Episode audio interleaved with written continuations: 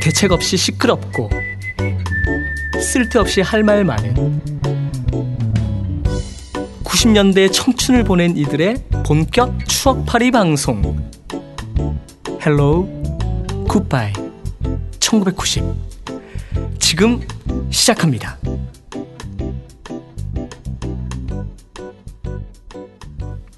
자, Hello Goodbye 1990 40회 이게 이게 공룡의 빈자리야. 이게 공룡이와 민정이가 있으면 우뭐 이런 거 할 텐데. 누군가로 누군가라 아니 누군가가 아니지 야 여기 세 명밖에 없네. 누가 누구든. 누구든 하겠지라고 생각했는데 내가 그 누구든이 홍식이 형을 이- 지칭하는 거였네. 야 이게 우리 한국 사회 단면이야. 왜? 누군가 하겠지 하고 자기가 빠졌을 때이 음, 어떤 진공 상태가 되는 이런 어떤 인터스텔라야? 웜홀 속으로 빠져들어가듯이 자 우리 2015년 첫 방송 wow 2015년 새해 복 네. 많이 받으십시오. 네 해피 해피 뉴 이어 이때 아직 공룡이가 구정이니까 있었으면 분명히 happy 구정- happy new year 뭐 이런 거 쳤을 텐데 구정 드립 치려 그랬는데 네, 필요 없고요. 네, 저는 새해에도 여전히 말 많은 놈 민호기. 여전히 은큼한 서보욱입니다. 네 저는 기침 많이 하는 웃기는 놈 박홍식입니다. 별명이 계속 늘어. 아, 기도홍 나- 먼저 기도홍 아, 원장. 나 진짜 한 달 동안 감기 안 나가지고 본의 아니게 어, 예 그랬습니다. 근데 한달 동안 방송을 몇 번 안 했어. 자, 우리 뭐 근황 뭐 있나요? 근황. 네, 38 광땡이 됐다라는 거 말고는 뭐 특별한 어. 근황이 없네요. 어, 진짜. 네. 야, 우리 우리 보호기를 18에 만났는데 38이야. 아, 아름답습니다. 야, 박홍식 씨는 이제 드디어 아홉 수에 접어들어서 나 아홉 수야 조심해. 내년이면 마흔. 아 예. 저는 씁쓸합니다. 개인적으로 완연한 40대. 우리 아버지가 음. 마흔 마흔 두 살에 집이 쫄딱 망해가지고 쫄딱. 마흔 세 살이지. 마흔 세 살이 그때 몇 살 때인데요? 나 5학년 때고 음, 우리 아버지가 음. 43살 때 다 날려먹고 나 한 해 동안 다섯 번 전학하고 막 이랬던 기억이 있다 보니까 우리 아버지는 자신의 인생에 가장 빛나는 순간이 늘 42인 거야. 그래서 늘 몇 살이야 얘기하면 저는 42. 늘 이렇게 주변 사람들한테 농담처럼 얘기하셨거든. 근데 그 아빠랑 내가 나이가 똑같아진 거야. 그래서 이제 우리 아빠한테 말 깔려고 지금도 말은 까잖아. 까지. 조금 조금 더 대놓고 깔려고 아빠한테. 어 근데 우리 세대가 특이한 게 음. 내가 지금 마흔 둘인데 나 아빠라 그러거든. 너도 아빠라 그랬지. 어 나도 아빠라 그러지. 넌 아빠 아, 저는- 저, 아빠하고 사이 안 좋지. 예, 아 사이 안 좋지만 아빠 강합니다. 어? 아빠 안 아빠라고 얘기하잖아. 그럼 뭐라고 뭐라 그래? 그래 아버지. 야라고. 그 아버지. 어 멋있다. 몇 살부터 아버지라 그랬어요? 군대 갔다 와서 그랬던 것 같은데. 어 할매 손에 카- 커서 가나 우리는? 우리가 그런가. 근데 보니까 내 주변에 아, 나와 비슷한 또래 음. 목사님들이나 아니면 내 또래 아저씨들도 아빠라고 하는 애들이 지금 많아. 그러니까 우리 진짜? 세대가 그 옛날 그 전후 세대와 조금 다르게 우리 우린 X 세대잖아. 우리는 오렌지족이었잖아. 오렌지. 아, 그래서 그런지 아직까지 정신을 못 차렸어 그냥 아빠라 그러고 어 오늘은 책 얘기부터 먼저 시작하려고 하는데 일단 무라카미 하루키와 일본의 아주 저명한 지휘자이신 오자와 세이지 옹이 나눈 그 책은 난 사실 그 나온지도 몰랐는데 서복 씨가 음. 뭐 무라카미 하루키가 뭐 지휘자 누구하고 뭐 아니, 했다 근데 그 그래서 정확하게 이렇게 했지. 일본의 그 지휘하는 뭐 어떤 할아버지랑 책 한 권 썼던데라고 얘기했지. 그래가 어 그래 막 이제 나 하루키 예전만큼 그렇게 열이가 안 생겨 이랬다가 검색을 그래도 해봤는데 오자와 세이지인 거야. 그나 다시 소복 씨한테 전화해가지고 야이씨 오자와 세이지라고 얘기를 했었어야지. 그러니까 맞잖아. 지휘하는 일본 할아버지. 틀린 말은 아닌데. 보스턴 필에서 오랫동안 지휘하신 그 할아버지잖아. 근데 책은 읽어보니까 음. 그렇게 별로 재미가 없어. 그냥. 음. 근데 그, 그 대가들도 약간 그런 게 있는 것 같아. 우리도 사실 신해철 형님 내가 몇 번 만났다고. 그 사실 신해철 씨고 신해철인데 우리가 맨날 형님 형님 승환 형님 막 이러잖아. 그런 것처럼 이 오자와 세이지도 레오나르도 번스타인의 부지휘자잖아. 그죠. 그러니까 자꾸 렌이라고 얘기해. 아니 왜 번스타인이 오자와 세이지를 그렇게 아꼈다는데? 그건 자기가 얘기했었잖아. 아니 실제로 번스타인이 그거 새파란 어린 지휘자 때 음. 일부러 앵콜곡은 이 젊은 지휘자의 지휘를 음악을 들어봐라면서 자기 앵콜 무대도 맡기고 그랬다는데 근데 번스타인이 동양 필인가 봐. 조수미도 그렇게 아끼고. 조수미는 또 다른 분이 또 아, 네. 조수미 용께서는 그리고 저는 최근에 읽은 책 중에서는 읽은 책 중에서는 단연 마왕 신해철이 정말 음. 제일 좋았다. 음. 아, 왜냐하면 이건 뭐 우리가 깊은 애정을 가지고 있어서 그럴 수도 있겠지만은 그 형님이 되게 짧게 짧게 쓰신 글들이고 또 와이프한테 내가 그런 얘기 했는데 뭔가 얘기가 저- 전개되는 듯 하다가 그뚝 끝나. 그리고 이게 그딱 그분 성격 같아. 책을 쓰려고 한 게 아니고 그냥 음, 일기 비슷한 어, 거지 일기나 뭐 고스 스테이션 뭐 이런 사이트에 그냥 남긴 글들이고 또 뭔가 거창하게 뭔가 자신의 의견을 개진하려고 하다가 그냥 아이 귀찮으니까 이 정도에서 끝내버려 약간 이런 조야 음. 에이 몰라 뭐 이거지 어, 나머지 니네가 알아서 해 뭐 이런 거라서 음. 그래서 오히려 그분 답다는 생각도 들고 이 글 투나 문체 자체가 정말 전형적인 구어체야. 그래가지고 더더욱이나 옆에서 얘기하는 것처럼 막 형님 시끄럽게 떠들고 우리가 그 듣고 있는 것 같은 그런 느낌이 근데 그. 책은 그 그 책도 좋은데 그 별책 부록이 가사집이 어. 아, 저는 그거 주는지를 늦게 알아가지고 예약 구매 못했다고 정말 한탄하면서 샀거든요. 재본하려 그랬잖아 불법 재본. 어, 재본 재본을 해야 되나라고 생각했는데 제 저희 와이프한테 책 주문을 여러 번 시키면서 그 오빠 그거 선택하는 거 있는데 뭐 할래? 그러길래 뭔데? 그러니까 가사집이랑 뭐 다른 거 뭐 몇 개 이야기 하더라고요. 음. 당연히 가사집이지. 걔가 아직까지 그 수준밖에 안 돼. 걔가 아니죠. 남편의 선택을 존중하는 거지. 왜냐하면 재본하면은 그거 가사집은 생기는 거고 또 하나 더 생기는 거니까. 야 다른 모든 건 지가 다 선택하면서 그것만 선택하게 해주는구나. 근데 어쨌든 뭐 그 가사집은 음. 감히 김수영 시집 이후에 최고의 시집이었다 생각하고. 그러면 혹시 그 신해철 앨범은 다 못 구했지? 한정판. 그거는 그거는 16일인가 어 제 그거 떴잖아요. 나는 구했는데 오늘 하트랙 나가 보니까 나왔더라. 음. 음. 그래서 뭐 원하시면 구할 수는 전 있는데. 내일 살짝 한번 나가볼까. 근데 사실 중입니다. 여러분들 같은 경우는 앨범들이 다 있잖아 사실 신해철 앨범. 저는 솔직히 베스트는 그거 어. 세 장짜리 그러니까 신해철 그 금장돼 있는 세 장짜리 박스 세트 음. 그게 더 좋았어요. 역시 선곡이. 자켓은 금장이지. 어. 근데 이번 거 선곡이 좀 아쉽더라. 음, 전체적으로 좋았는데 신곡이 있으니까 음. 근데 또 넥스트 베스트 나온, 나온다고 하니까 어, 넥스트 베스트 하니까 좀 좀 있어 보이네. 뭔가 넥스트 베스트인 그러니까 같은. 신해철 이야기 할 하면서 내가 한 며칠 며칠 우리 이렇게 음악하는 사람들 tweet이나 이런 SNS에서 본거 중에 진짜 빡치는 게 뭐냐 하면 미디어 사운드 중고장터에서 고 신해철 씨가 사용하던 음악 장비를 일괄 판매합니다. 그러면서 음. 확인할 수도 없는데. 3천만 원에 날 통짜로 올린 거예요. 콘솔, 뭐 마이크하고 이렇게 음. 일괄 구매 3천만 원. 음. 그 사람들 이걸 왜 팔지? 라고 정말 갑자기 의아한 생각이 들었어. 음. 그게 알고 보니까 음.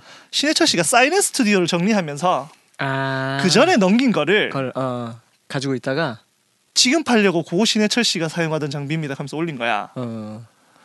야, 그놈들 모니터, 잡아서 모니터에다 대고 욕을 한 바가지를 진짜. 그 또 실제로 또 그 넥스트 유나이티드 멤버랑 친하신 분 한 분이 또 남기신 게 그거 그래서 저는 알았거든요. 그게 사이렌 정리할 때 그 장비고 현재 작업실은 그대로 아직 처분 안 음. 되지 않은 상태 그대로 있다고 얘기를 난그 하시더라고요. 옛날 신해철 님이 했던 그 사이렌 작업실에서 녹음 한번 했었었거든. 현직이 음. 어, 현직이 녹음 때. 따뜻해졌는 날. 그잘 알지. 그리고 또 나는 정말 재밌었던 게 이번에 내가 그 신해철 형님 앨범 나오던 날 보욱이랑 같이 그때 서울에 우리 출장 갔었잖아. 출장 녹음이 있어서 갔거든. 야, 출장 녹음하니까 되게 없어 보인다 우리. 무슨 출장 수리도 아니고.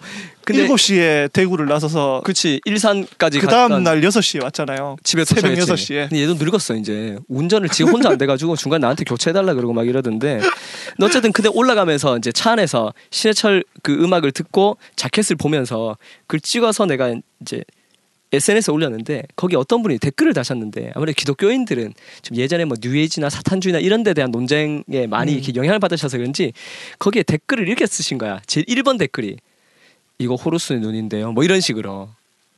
그러니까 넥스트의 그 표시 있잖아. 음. 그게 딱 표지로 돼 있으니까 이거 호루스의 눈인데요. 이건 사탄주의인데요. 약간 이런 걸 의미하면서 글 남긴 거야. 근데 그 밑에 어떤 분들이 뭐 이렇게 거기에 대해서 좀 이렇게 자잘한 답변을 달았어. 이렇게 자기 생각에는 뭐 그렇게까지 생각할 필요는 없고 근데 나, 나는 그게 아무런 답도 달지 않았거든. 하지만 진짜가 나타났죠. 근데 진짜가 나타났어. 너 못 봤지? 나는 못 봤는데. 댓글을 누가 단 지 알아? 종결자. 그 디자인을 하신 전상일 형님이 아, 거기다가 직접 댓글 달면서 얘는 호루스 눈이 아니고 사실은 따지자면 무슨 불교나 이거 유교 쪽에 어디 있었던 뭐 거기서 더 힌트를 받아가지고 한 거고 뭐 어쩌고 하시면서 그 형님이 직접 그 글을 달아버린 거야. 어, 얼핏 기억하기로는 뭐 신해철 씨의 눈을 뭐 형상화해서 어, 뭐 그런 것도 있었었고. 내용을 정글자가. 아니라 어 그냥 creator네 어, creator. creator 창조자가 그래서 내가 거기다가 다- 댓글 이렇게 달죠 그 밑에 진짜다 진짜가 나타났다 이렇게 끝 그냥 아, 그 상황 종결됐던 경우도 있었었고 아 그 얘기 하니까 신해철 씨 얘기 좀 우리 많이 하는데 형님 정말 그립습니다 이 가요 대제전 때 음. 이번에 MBC였나요 음. 그게 신성우 씨. 신성우 씨가 넥스트랑 같이 join 해가지고 라젠카 Save Us하고 막 불렀잖아 네. 되게 좋았어 되게 좋았는데 그 뒤에 뭐 그대에게를 부를 때 음. 아이돌 애들이 나올 때 태도 논란 이런 거 막 나와가지고 그 아이돌 팬들의 태도와 또 아이돌 애들이 뭐 신해철 추만 노래를 부르는데 뭐 애- 팬들한테 손을 들고 뭐 이런 가지고 뭐 말이 있길래 나 참. 영상을 봤는데 나는 진짜 모르겠어. 충분히 그걸- 신해철 형님이 그 자리에 살아 계셨어도 뭐 아니면 그 모습을 보고 있었다 하더라도 음. 본인은 정말 기분 나빠하지 않았을 것 같아. 그냥 그래. 쟤들 뭐 다 저렇지 뭐 저래야지 이렇게 생각할 것 같은데. 근데 흡사 제가 그 동영상을 봤거든요. 음. 신성우 씨가 가슴을 치며 라젠카 Save Us를 부를 어, 때 펑, 펑 어. 이게 그 앉아있던 관객들이 어. 넥스트 콘서트를 가는 형의 모습 같았어. 어. 그 이수영 씨랑 앞에 다른 사람 어. 나올 때 이렇게 이 표정으로 있- 있었던 그 자기 자기들의 같았어. 아이돌 자기들의 팬 자기들의 가수를 기다리고 있었던 거 그것도 우리가 이해할 수 있고 뭐 그 정도는 그냥 애- 애교로 근데 이 돌아가셨기 때문에 뭐 이미 전설이 되고 계시지만은 이건 너무 우리가 엄숙주의나 뭐 예전에 꼰대들에게 하던 신해철 씨가 그렇게도 싫어하던 그 꼰대들이 하듯이 하듯이 우리가 이걸 받아들이지 않았으면 좋겠다는 생각도 들고요. 또 어 저는 개인적으로 또 굴욕이 하나 있었던 게 유승우라고 가수. 음. 아니 알지 슈스케인가 나 홍시 씨 않아요? 잘잘 몰랐죠. 모르겠는데. 그 우리는 사실 나도 잘 나왔어? 몰랐어. 그 슈스케인가 뭐 케이팝 스타가 어디 나왔던 아이야. 음. 그 노래는 곧잘 하는 친구래요. 근데 아직 10대고 18인가 19인가 그런데 이번 크리스마스 때 행사를 했는데 그 방송국에서 뭐 주최하는 행사인데 그 친구가 메인이고 내가 오프닝이야. 내가 내가 20년 넘게 음악을 하고 앨범을 십수장을 내고 정규 앨범만. 근데 심지어 유승우는 정규 앨범 한 장도 없어. 이번에 미니 앨범 싱글이지. 두 번째 미니 앨범이 바로 며칠 전에 나왔더라고. 뭐 이런 어. 거지. 그런데 이 방송이 그렇게 무서운 거야. 한번 뜨는 게 나는 뜨지도 못한 게 무명의 가수. 근데 형 결정적으로 어. 유승우랑 형 외모 대결에서 형이 조금 딸리잖아. 그 넘을 나이도 수 없는 벽이. 있잖아.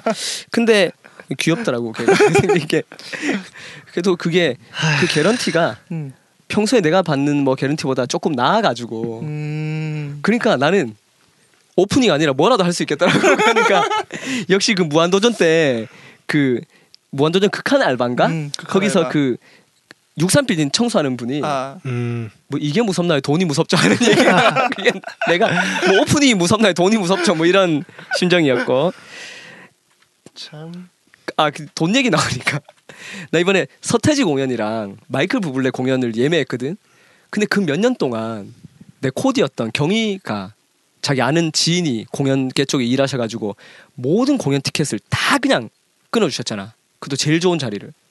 국내외 뭐 공연들을 제가 다 그냥 무조건 좋은 제일 좋은 자리에서 돈 안 내고 봤는데 이제 경희가 시집을 가게 되면서 그 내가 추정하기로 경희가 정확하게 얘기는 안 했는데 이 오빠가 경희가 옛날 좀 썸을 탔던 오빠인 것 같아. 아무래도. 그러니까 아, 그래서 결혼 날짜를 잡으면서 이제 그래도 아무래도 좀 그런 관계였으니까 이제 관계를 정리해야 되나 봐. 그러면서 왜 키웠어요? 그러면서 아니 아니 지금 하나 안 따뜻한데. 눈이 근데 꼭 이상하게 이만큼 이야기가 이렇게 무르익었는데 어 이거 편- 잘 편집해줘. 아니 이걸 왜 편집해? 이건 진짜 유재석 형이 말하는 예능의 신이 왔다 간 건데. 근데 이게 경희가 아무래도 정리를 해야 되는 것 같아. 음. 그러니까 더 이상 이 오빠한테 연락을 하거나 티켓을 끊어서 받기가 그러면은 약간 애매해진 거야. 경희 씨한테 전화 연결해서 아, 사실 나한테 문자 왔던데 폰 번호 바뀌었다고. 어 나도 오늘 왔었어. 그러니까 폰 번호 바꾼 이유가 있겠지. 그래서 그렇지 그렇지. 그러면서 경희가 나한테 마지막으로 해준 게 어, 서태지 공연이고 어. 그리고 마이클 부블레는 내가 끊었어. 근데 그걸 반대로 끊었었어야 돼. 마이클 부블레는 제일 좋은 자리 끊으니까 티켓값만 비쌀걸? 25만 원이야. 그래서 맨날 예전에는 사실 나 그렇게 돈 주고 갔었거든. 유명한 가수들 왔을 때 큰맘 먹고. 근데 정말 한 3, 4년, 어, 거의 한 5년 가까이지. 음. 5년 가까이 돈 안 내고 공연을 보다가 내 돈 내고 끊으니까 후덜덜 어, 정말 후덜덜. 카드가 막 부들부들 이렇게 네 그랬다는 거 그리고 또 뭐 다른 다른 뭐 음악계 소식 단신 뭐 이런 거 없나요? 음악계 단신 안드레 크라우치옹께서 black gospel의 거장인 안드레 크라우치옹께서 하늘나라로 가셨죠. 몇 향 향년 몇 세? 일흔 몇 세신 것 같던데. 일흔 음. 뭐그 형님도 이제 가실 때 되셨지 뭐. 어쨌든 뭐 저도 참 사랑하는. 분이고 이 gospel계에서 큰 별이긴 한데 네. 뭐 일반 음악 쪽에서도 그런 뭐 휘트니 휴스턴이라던가 뭐 예전에 뭐 보디가드라던가 이렇게 또 흑인 음악과 관계된 것들 휘트니 휴스턴과 연관성이 많다. 보디가드하고 Preacher's Wife 같은 그런 음악들의 안드레 약간 크라우치 콰이어 콰이어가 굉장히 유명했고. 팀이 많이 했었죠. 그 My Tribute 같은 노래. 그럼요. 그거 한국에는 어찌하여야. 어째 제목이 My Tribute인데 한국 어. 제목은 어찌하여야. 이게 한국은 무조건 가사 첫 줄을 제목으로 하는 이, 이 습관 없어져야 됩니다. 나 지금은 비록? 하나님께 영광. 이건 네. 이건데. 그 내가 한번 가봐야 되나 그러면 내 생각에 형 정도면은 어. 부조 정도 하면 되고. 내가 볼 때 정명호 사모님은 가셔야 될 것 같은데. 그치. 나는 사실 그분 노래를 별로 부르고 다닌 적이 없는데. 그분은 앨범에도 실으셨으니까. 그러네요. 어 우리 뭐 추천 음반들 홍식 씨. 네. 어, 요즘에 제가 멜론에서 제일 자주 듣는 건데 어 근데 슬퍼 CD 산 게 아니고 멜론에서 자주 듣는 네. 으로 바뀌었어 홍식이도 저는 요즘에 CD를 잘 못 사고 있습니다. 그 사랑의 단, 단상 챕터 5라고 어. The Letter from 그 Now Nowhere 네 여기 제가 굉장히 좋아하는 뮤지션들이 완전히 완전히 막 쏟아졌어요. 이거 무슨 레이블에서 만든 그거 아닌가요? 그 네. compilation 맞지? 파스텔 뮤직에서 만든 그지 그지. 파스텔에서 와 정말 이 듣, 듣고 있으면 음. 가을 같아요. 음. 느낌이 가을 같고 막 에피톤 프로젝트, 짙은, 캐스커, 한희정, 홍재목, 누구 센티멘 누구 방금 홍재목, 홍? 홍재목, 어 그건 모르겠어. 센티멘탈 시너리 막 아니 생 생 비나리 아니야? 아 센티멘탈 시너리 아 네. 연주 음악 하시는 어그 그것도 음악 음. 좋지. 어. 그 다음에 옆집 남자, 빈터눈 막 이렇게 해서 어 진짜 너무 좋 너무 진짜 고급스럽고 근데 좀 이렇게 딱 듣다 보면 처음 딱 들었을 때는 오 좋은데 하면서 듣- 들었는데 계속 계속 들으니까 좀 이 메이저 좀 이건 이분들은 그, 그나마 좀 인디 씬에 있는 분들인데 음. 악이 인디와 메이저가 이제 조금 이 간격이 너무 좁아졌다 그래야 되나요? 음. 왜냐하면 인디에서 메이저로 가신 분들이 많아서 그런지 몰라 음. 또 그런 느낌들을 많이 받았는데 이 앨범 참 좋은 것 같아요. 의외네요. 홍식 씨는 사실 폭발적인 가창력 이런 거 좋아하고 이런 좀 따뜻한 음악들 별로 그렇죠. 제가 별로 흥미로워하지 않고 주로 잘 안 듣고 따- 남들한테 추천 안 해주는데 요새는 요새 진짜 들을 만한 앨범 잘 없어요. 근데 얘가 가요. 아홉수라서 그런가 봐. 가요에는 가요에는 음. 음악적으로 풍부한 어떤 그런 작년 초 음, 음. 작년 초 장난 아니었는데 음, 진짜 음, 음. 작년 작년 은 말도 말도 장난 아니었지. 뭐 어, 서태지의 뭐 김동률의 유희열의 정말 러쉬 장난 아니었는데 올해는 그런 그런 거 좀 없는 것 같고 아직까지 음. 좀더 기다려야 될 것 같고 근데 이 앨범은 뭐 음, 굉장히 수작 음. 가사들이 다 예쁘고 좋은 것 같아요. 보욱 씨는 저는 해가 바뀌고 나서 아직 CD를 한 장도 못 샀습니다. 아 근데 이게 우리가 다 공통점 비슷한가 봐. 나는 몇 장 사긴 했는데 최근 들어서 그 신해철 씨 사후에 급격하게 음악을 안 듣고 있는 것 같아. 그러니까 음악을 안 듣는 건 아닌데 새로운 음악을 안 듣는 것 같아. 옛날 음 악은 계속 듣는데 뭐랄까 이렇게 나는 표현하자면 내 정서의 어느 한 부분이 죽어버린 것 같아. 그러니까 그게 이 죽어버렸다는 표현을 좀 쓰긴 했지만 뭐냐면 이렇게 나한테는 늘 그런 어떤 불안감이라든가 조급증이 있었거든. 나는 음악을 계속 하는 사람이고 또 여기에 안주하고 싶지 않고 또 젊은 학생들을 가르치는 일들을 하다 보니까 늘 새 것을 공급받는 채널이 하나는 열어둬야 된다고 늘 생각해 왔고 그래서 트렌드에 뒤처져서 안 된다는 어떤 강박을 늘 스스로 가지고 있고 그러니까 내가 좋아하지도 않는데 의무감으로 뭐 빅뱅도 들어야 되고 에이핑크도 들어야 되고 또 요즘 최신 팝 뭐 이런 것도 들어야 된다는 그런 강박을 약간 스스로 놓아버린 건 아닌가 이런 생각도 좀 음. 들고요. 저는 아침에 일어나면 무조건 최신 음악 아침에 눈 뜨면 씻으면서는 무조건 최신 음악을 틀어놓고 음. 그걸 그런 계속 그러, 그러거든요. 근데 이게 왜 그때 제가 최신 곡을 듣냐 음. 씻으면서는 음. skip을 못 해요. 음, 음, 음, 음. skip하면 이게 폰을 폰을 못 쓰게 되잖아.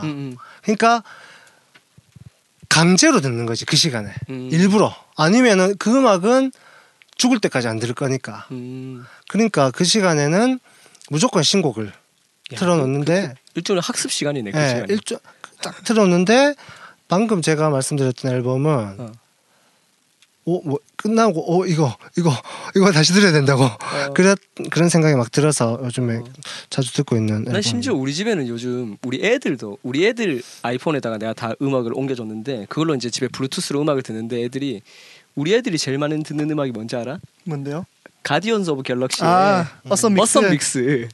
그 전부 다, 다 옛날 70년대 80년대 음악이잖아. 근데 우리 애들마저도 그걸 좋아해서 그걸 틀어놓고 뭐 이런 상황이고 음, 근데 CD는 산 게 없고요. 최근에 그나마 최근에 산 제일 최근에 산 게 샘 스미스. 음. 이제 그래미를 준비할 시즌이 되니까 음.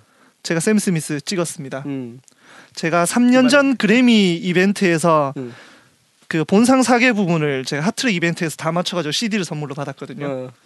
올해도 갑니다. 샘 스미스가 네 개 중에 한 두 개 정도 받은 것. 같고요. 네. 그 샘 스미스 앨범 좋았던 것 같고 저는 저도 책을 아까 이야기한 민호기 씨가 말씀하신 음. 마왕 신해철이랑 음. 그 오자와 세이지와 음악을 이야기하다 하루키가 쓰신 음. 그 책이랑 한 권 더 샀어요 저는 ECM Travel이라고 음. 그 대한민국의 ECM을 라이센스하는 C&L 뮤직이라는 음. 회사가 있거든요. 아 엄밀히 말하면 라이센스 하는 회사가 아니에요. 음. 그러니까 수입 직수입. 그러니까 ECM은 원판밖에 안 들어오기 때문에 그 그걸 직수입하는 회사에서 일하시는 C&L 뮤직의 류진현 씨께서 쓰신 음. 책인데 그 책을 사서 요즘 읽고 음. 있습니다. ECM 옛날 앨범부터 요즘 나온 앨범 33장을 음. 리뷰하고 음. 안에 또 그 ECM에 관련된 이야기들을 음. 해서 제가 모르던 사실들을 너무 많이 알게 됐어요. 음. 그래서 꼭 가보고 싶은 데도 하나 생겼고 음. 도쿄에 가면 아 동네 이름이 시내 월광 다방이라는 음. 찻집이 있대요. 음. 그러니까 그냥 흔히 말하는 녹향 같은 뭐 그런. 분위기겠죠. 거기에 음. ECM의 모든 앨범이 있대요. 뭐든 어 컬렉터. 그게 가능한가? 어 그 아저씨가 컬렉터인데 그래서 ECM 아티스트들도 거기를 항상 간대 일본을 가면. 야 그쯤 되면 이제는 ECM에서 보내주겠다 그지 나오면. 어 근데 일본 가면 힘들대요. 힘, 삶이 힘들어진대. 왜요? 그 방사능에 너무 많이 일본은 가지 그래서 마세요. 제가 이 책을 보다가 사진 찍은 거 있는데 사진을 보여드릴게요. 음. 이게 만프레드가 어. 뒤에가 이- ECM 앨범 만드는 다 멀그 이건 마스터네. 마스터 거예요. 음. 자기 사무실에 이게 음. 한쪽 벽면을 꽉 차지하고 있는 사진이 있어서 아, CD가 제가 이거를 찍어 왔는데 이것도 그렇고 또 몰랐던 사실이 ECM의 유명한 드러머 폴 모티안이 음. 한국 전쟁에 참전했던 참전용사라는 거. 야 그러면 진짜 연세. 그러니까 나라 돌아가셨으니까 미국 참전 용사하니까 국제시장 영화가 어, 또 그- 생각이 나. 지금은 돌아가셨으니까 그래서 ECM Travel 이 책을 읽으면서 그 ECM 앨범을 한 올해 바뀌고 나서 계속 들었던 것 같아요. 음. 그러니까 엔리코 라바라든지 음. 키스 자렛의 My Song이라든지 음. 뭐 그런 것들을 음. 더, 더 새로 앨범 사서 음악을 듣는 것보다 그 음악들을 더 많이 들었던 것 같아요. ECM은 뭐니 뭐니 해도 진짜 이것저것 듣다가도 늘 엔리코 라바로 돌아오게 되는 것 같아요. 나 엔리코 라바는 그 스테파노 볼라니랑 했던 앨범도 좋고 The Third Man, 또 작년 재작년에 나왔나 마이클 잭슨 네, On the Dance Dan- Floor. 어, Dance Floor 뭐그 앨범도 그렇고. 근데 자 국제시장 잠깐 얘기했는데 나 어제 부산에 그 공연 때문에 갔다가 와이프랑 애들 데리고 보성 책방 골 목 가는 길에 국제 시장 옆에 있어서 네. 꽃분이 앞에 사진도 찍고 했다. 거기서. 아, 근데 사람이 되게 너그러워지는 게 국제 시장의 어떤 어떤 지난 세대에 대한 과도한 어떤 면죄부를 제공한다라든지 변호인의 대항마처럼 어떤 우익 쪽에서 그걸 정치를 이용한다든지 아니면 약간 진보적인 어떤 평론가들이 좀 공격적으로 그 음. 영화에 대한 반응을 누나 보인다든지 때문이에요. 어. 누나가 그 말만 안 했어도 이 정도까지 그렇진 않았을 누, 건데. 누나가 무슨 말 했는데 누나 국제시장에 그거 애국가 나올 때 일어서서 경례하는 장면에서 울었다고 나오는데 그 심지어 누나가 그걸 보고 이야기한 게 아니라 어. 누가 그 장면이 나온다는 이야기를 듣고 이렇게 국무회의 시간인가 이야기를 아 했대요. 뛰었다고 그래서 윤석윤 감독도 어. 살짝 당황했다는 어. 그런 의도로 그 장면이 들어간 게 아닌데요라고 뭐 그랬다는데 그 장면 그 변호인에도 그런 장면 나오잖아. 변호인에도 그 저 사람 누구야? 그 광노원 광노원이 어, 사, 그 송강호 패다가 연락하면서 패다가 갑자기 나오니까 어. 그 하는 그런 장면 나오잖아. 근데 어쨌든 뭐 그런 걸 떠나서 나는 국제시장을 우리 아버지랑 고모랑 같이 보면서 음, 아버지가 딱 그 극 중에 황정민이 맡은 역할을 하고 똑같은 나이야. 그렇지. 그 우리 아버지와 고모가 옆에서 눈물을 이렇게 흘리시면서 보는 모습을 보면서 음. 니마 그 강을 건너지 마오도 내가 같이 봤거든. 아버지 어머니랑 다 같이 가족들이.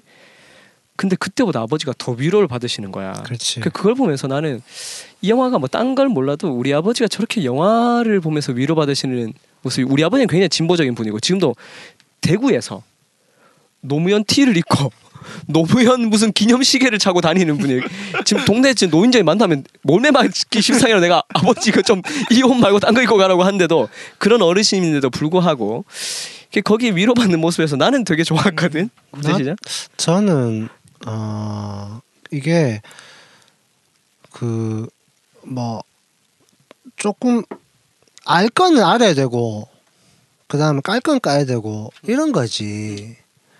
이걸 누가 그런 식으로 이용한다 저 뭐 저런 식으로 뭐그 아니면 내가 이런 걸 계속 보면 내 사상이나 어떤 그런 게 다르게 젖어들지 않을까 이런 걱정을 하면서 살 것 같으면 문화를 접하면 안 되고 그러니까 문화는 이 사회를 반영해 주는 거기 때문에 그 반영된 것들을 내가 잘 소화하는 게 중요한 거지. 근데 그 이 저는 좀 이렇게 생각했어요.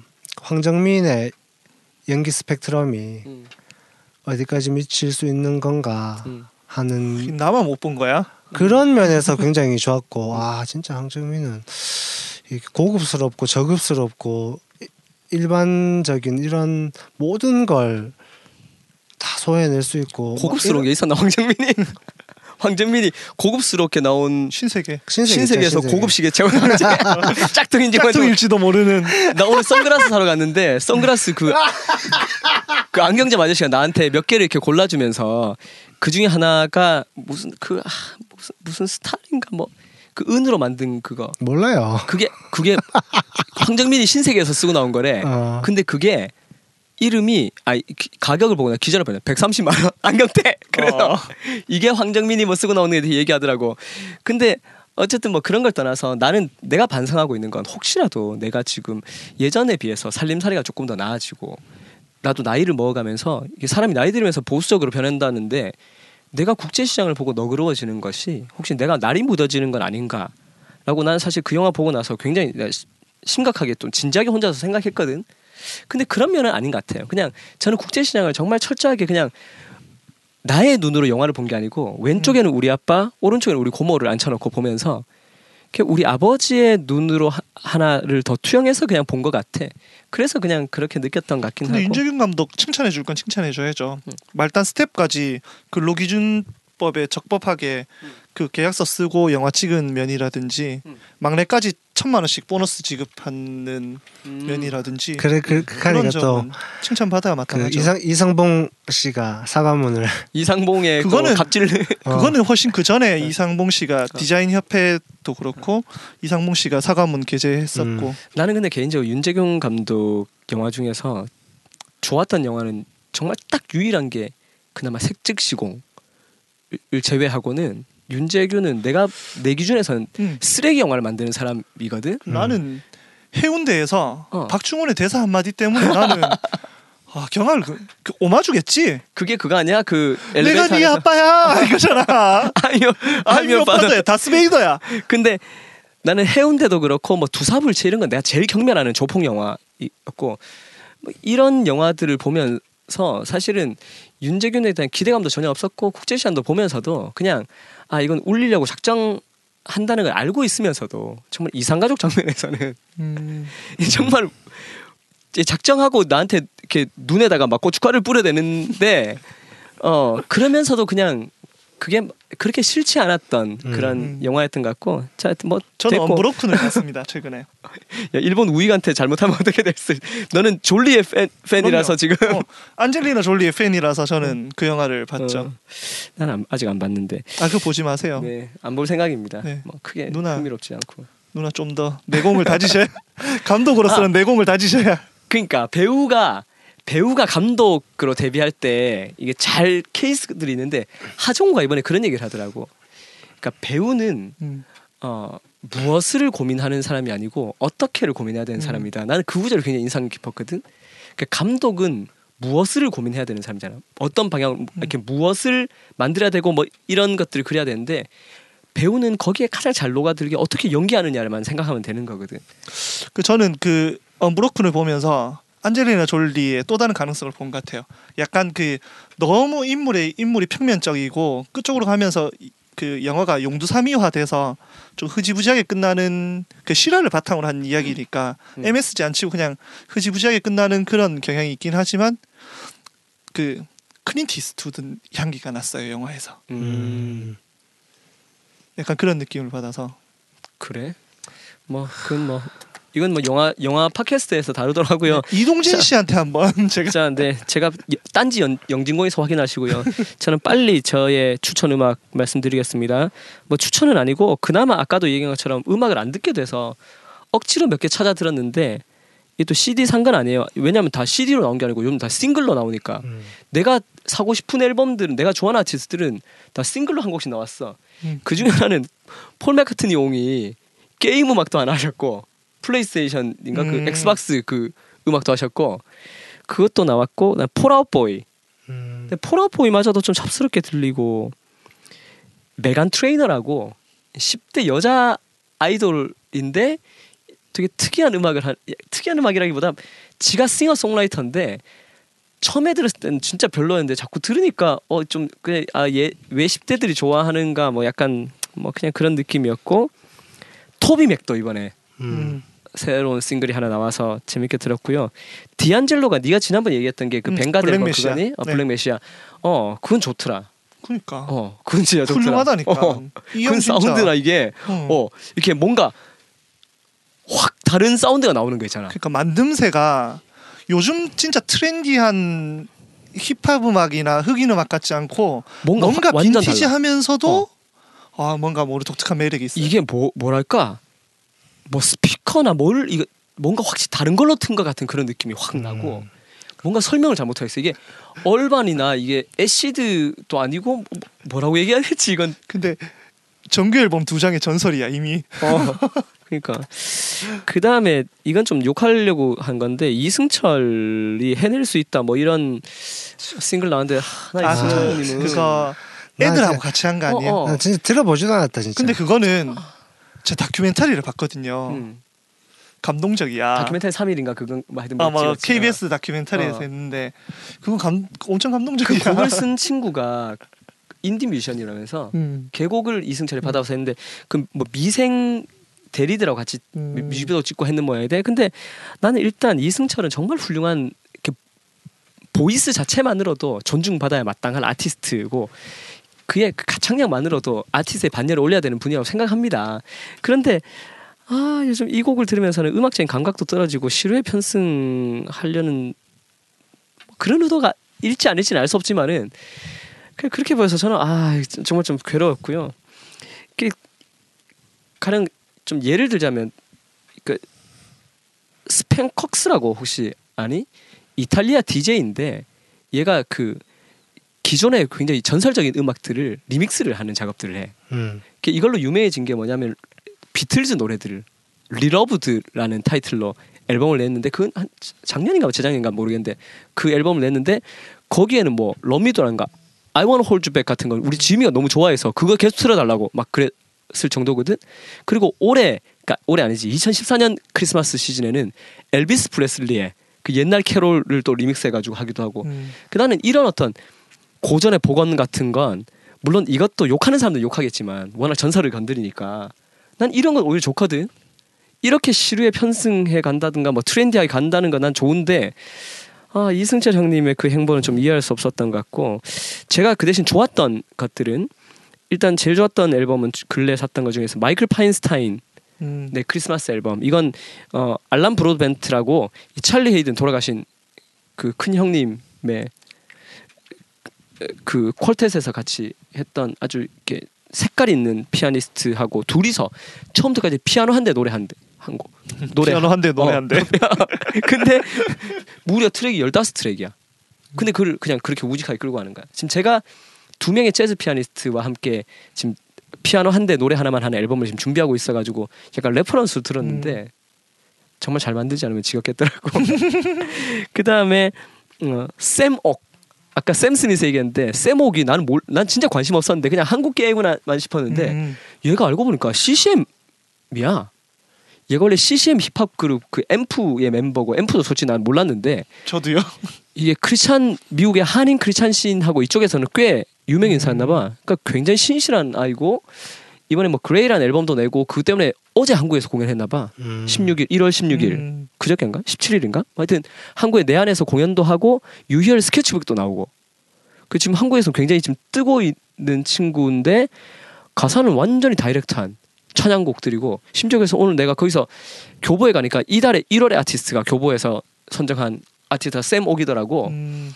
근데 그 앨범 쭉 있는 것 중에 내가 딱 마음에 들어서 이걸 딱 집어들어 샀는데 이 앨범이 찬송가 앨범이야 어. 첫 곡이 복에 그는 강림하사 딱 보는 순간 내가 바로 한마디 했지 이거 우리 할매가 좋아하던 건데. 아니 짜식도 내 앨범 들었구나 이렇게 그 다음에 나 세 번째 곡 이게 너무 좋았어 음. 그 나의 갈 길 다가도록 이거 우리 귀에는 나의 갈 길 다가도록 굉장히 그 굉장히 그 처량한 노래인데 음. 이 세련된 목소리를 부르니까 이것도 느낌도 좋고 오늘 불렀는데 나. 어 뭐 이런 이 앨범도 좋았던 것 같고요 그 다음에 이거 케이팝 스타에서 이건 우리의 순전히 개인적인 취향 때문이긴 하지만 존추 장미지라고 21살짜리 남녀가 듀오로 무슨 노래를 불렀는지 아니?